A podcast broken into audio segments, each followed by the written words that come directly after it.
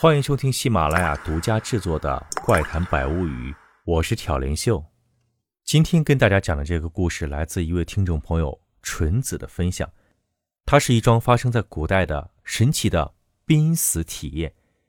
大家都知道啊，佛家有一种叫做六道轮回的说法，意思是说我们的世界啊分为六个平行的世界，也就是六道，分别是天道、人道、鬼道、地狱道。阿修罗道、畜生道，世间所有有生命的都会在这六道之间不停的轮回转世，但是每一次轮回之前呢，都会喝下一碗孟婆汤，忘掉前世的记忆。而今天讲的这个故事呢，很神奇，它讲的是一个人呐变成了鱼，但是又变了回来。最神奇的是，他居然保留了自己变为鱼之后的记忆。那咱们就来听一听。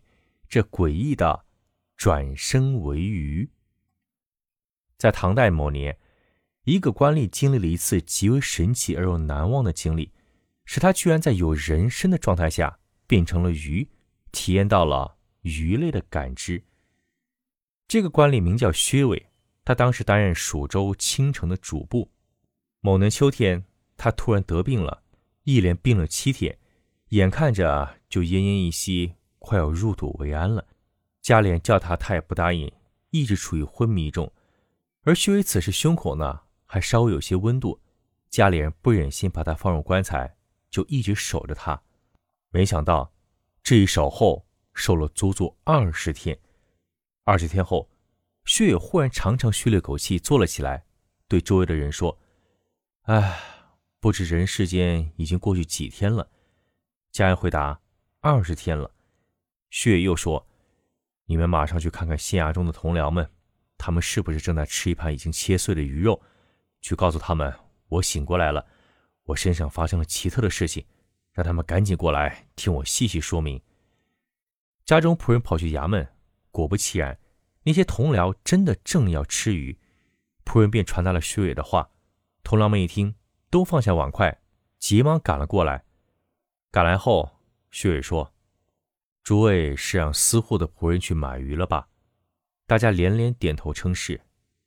薛伟又问同僚张弼说：“捕鱼的赵干把一条大鲤鱼藏了起来，用小鱼来应付你。你在芦苇间把他藏的那条大鲤鱼找了出来。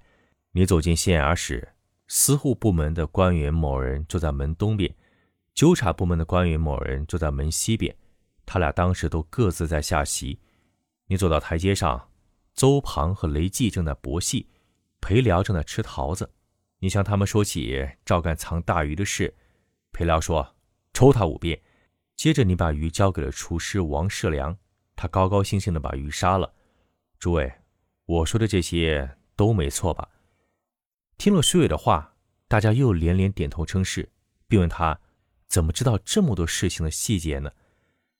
而接下来薛伟的回答令众人大惊失色。他说：“你们不知道，我就是那条大鲤鱼呀！”众人都惊讶的说道：“啊，你赶紧说说，到底怎么回事啊？”薛伟说：“二十天前我刚得病时发了高烧，异常痛苦，简直受不了啊！然后又忽然感到胸闷，到后来我昏昏沉沉的，已经意识不到生病了，只感到闷热难熬，想赶紧找个清凉之处，我便拄着拐杖往前走。”走啊走啊，好像走出城外了。此时我感觉心情愉悦，就像一只长期被关在笼子里的小鸟突然被放出来一样美妙。接着，我好像走进那座山里，在山崖下看着下边的江水清澈无比。于是我又从山上走到江边，突然冒出想洗澡的念头。刚这样一想，我发现自己已经在水里了，便在水中游起来。游着游着，又转念一想，哎。我要是条鱼该多好啊！这时，旁边有条鱼游了过来，对我说：“如果您愿意，这并非难事，我可以暂时让您变成一条鱼。”说着，他就游走了。不一会儿，只见一个鱼首人身的人骑这条鲸鱼到了我旁边，身后还跟着十几条鱼。这个人开始宣读水神河伯的命令。居住在城里和生活在水里，这完全是不同的事情。薛长官崇尚游水，性格阔达，喜欢畅游在辽阔的大江之中，厌恶世上的俗事，希望抛掉乌纱帽，进入虚无缥缈的世界中，暂时变成鱼类。因此，让其暂充东潭的红鲤鱼。不过你可要注意了，如果你在河中一视波浪，而使河中的舟船倾覆，甚至使人丧生，那么就是在阴间犯了罪。如果你分不清诱饵而贪吃水中之物，那有可能会被人类所伤害。河伯的命令刚说完，蒋伟看看自己，大吃一惊，全身上下。都已经完全变成了鲤鱼的模样，于是他索性纵身向前，顺波游去，想到哪里，立刻深邃异动，游到了哪儿。而且不论是在波涛之上，还是在深潭之下，没有一处不是深邃念动、从容不迫的。他几乎是游遍了三江五湖。但是，由于他是被分配在东潭，每天白天不管游出多远，到了晚上必定要回到这里。有一天，蒋伟感到异常饥饿，但又找不到东西吃，便开始四处寻找哪里有食物。正在此时，忽然看见赵干坐在河边钓鱼，那诱饵非常香。心里虽然知道要戒备，但不知不觉，那诱饵已经快到嘴边了。他便毅然决然地掉头离开了诱饵。刚过了一会儿，这种饥饿感更加强烈了。姜伟心中暗想。自己变成鲤鱼不过是逢场作戏，穿了身鱼的装束而已。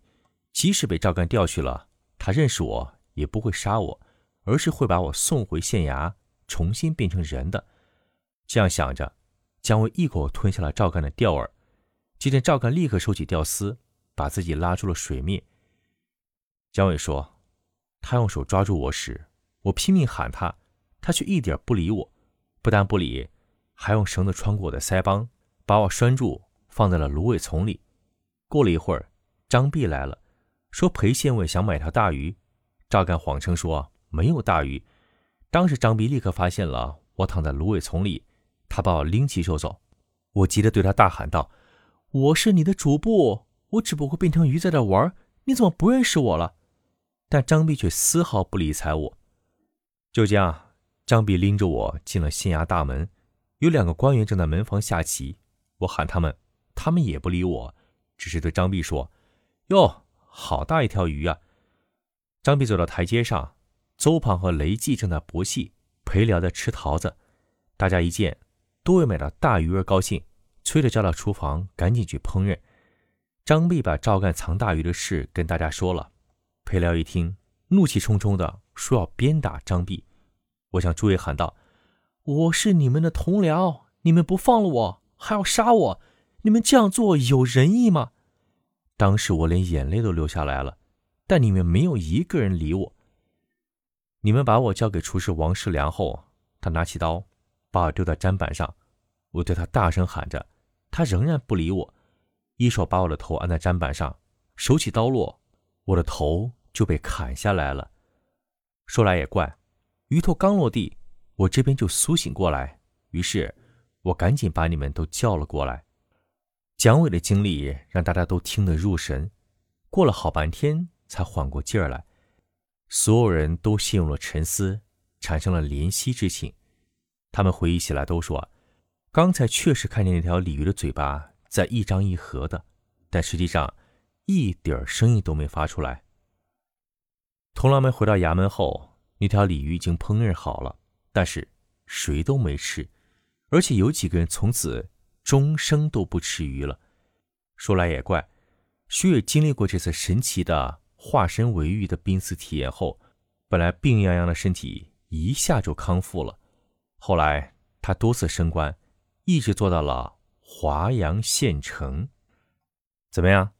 这次神奇的转生为鱼经历，是不是让您觉得匪夷所思呢？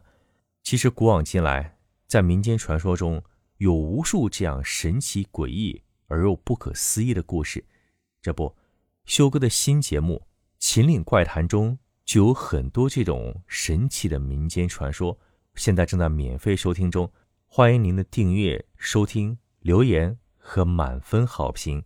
另外，秀哥每周日会给西米团的朋友们带来一期专享的超长版《惊悚故事。除此之外，每个月还有四期的超前听，以及每个月一次的专享直播。非常欢迎您加入秀哥的西米团主播会员“秀春刀”，畅享更多独家福利和更多仅此一家的精彩故事。对了，您现在续费或者新加入秀哥的西米团“绣春刀”，还会获得秀哥给您赠送的三倍加强版招财喜钱，既能听故事，又能为您招招财气，添添喜气，一举多得。何乐不为呢？好，更多精彩故事，欢迎在喜马拉雅搜索“挑帘秀”，好故事天天有。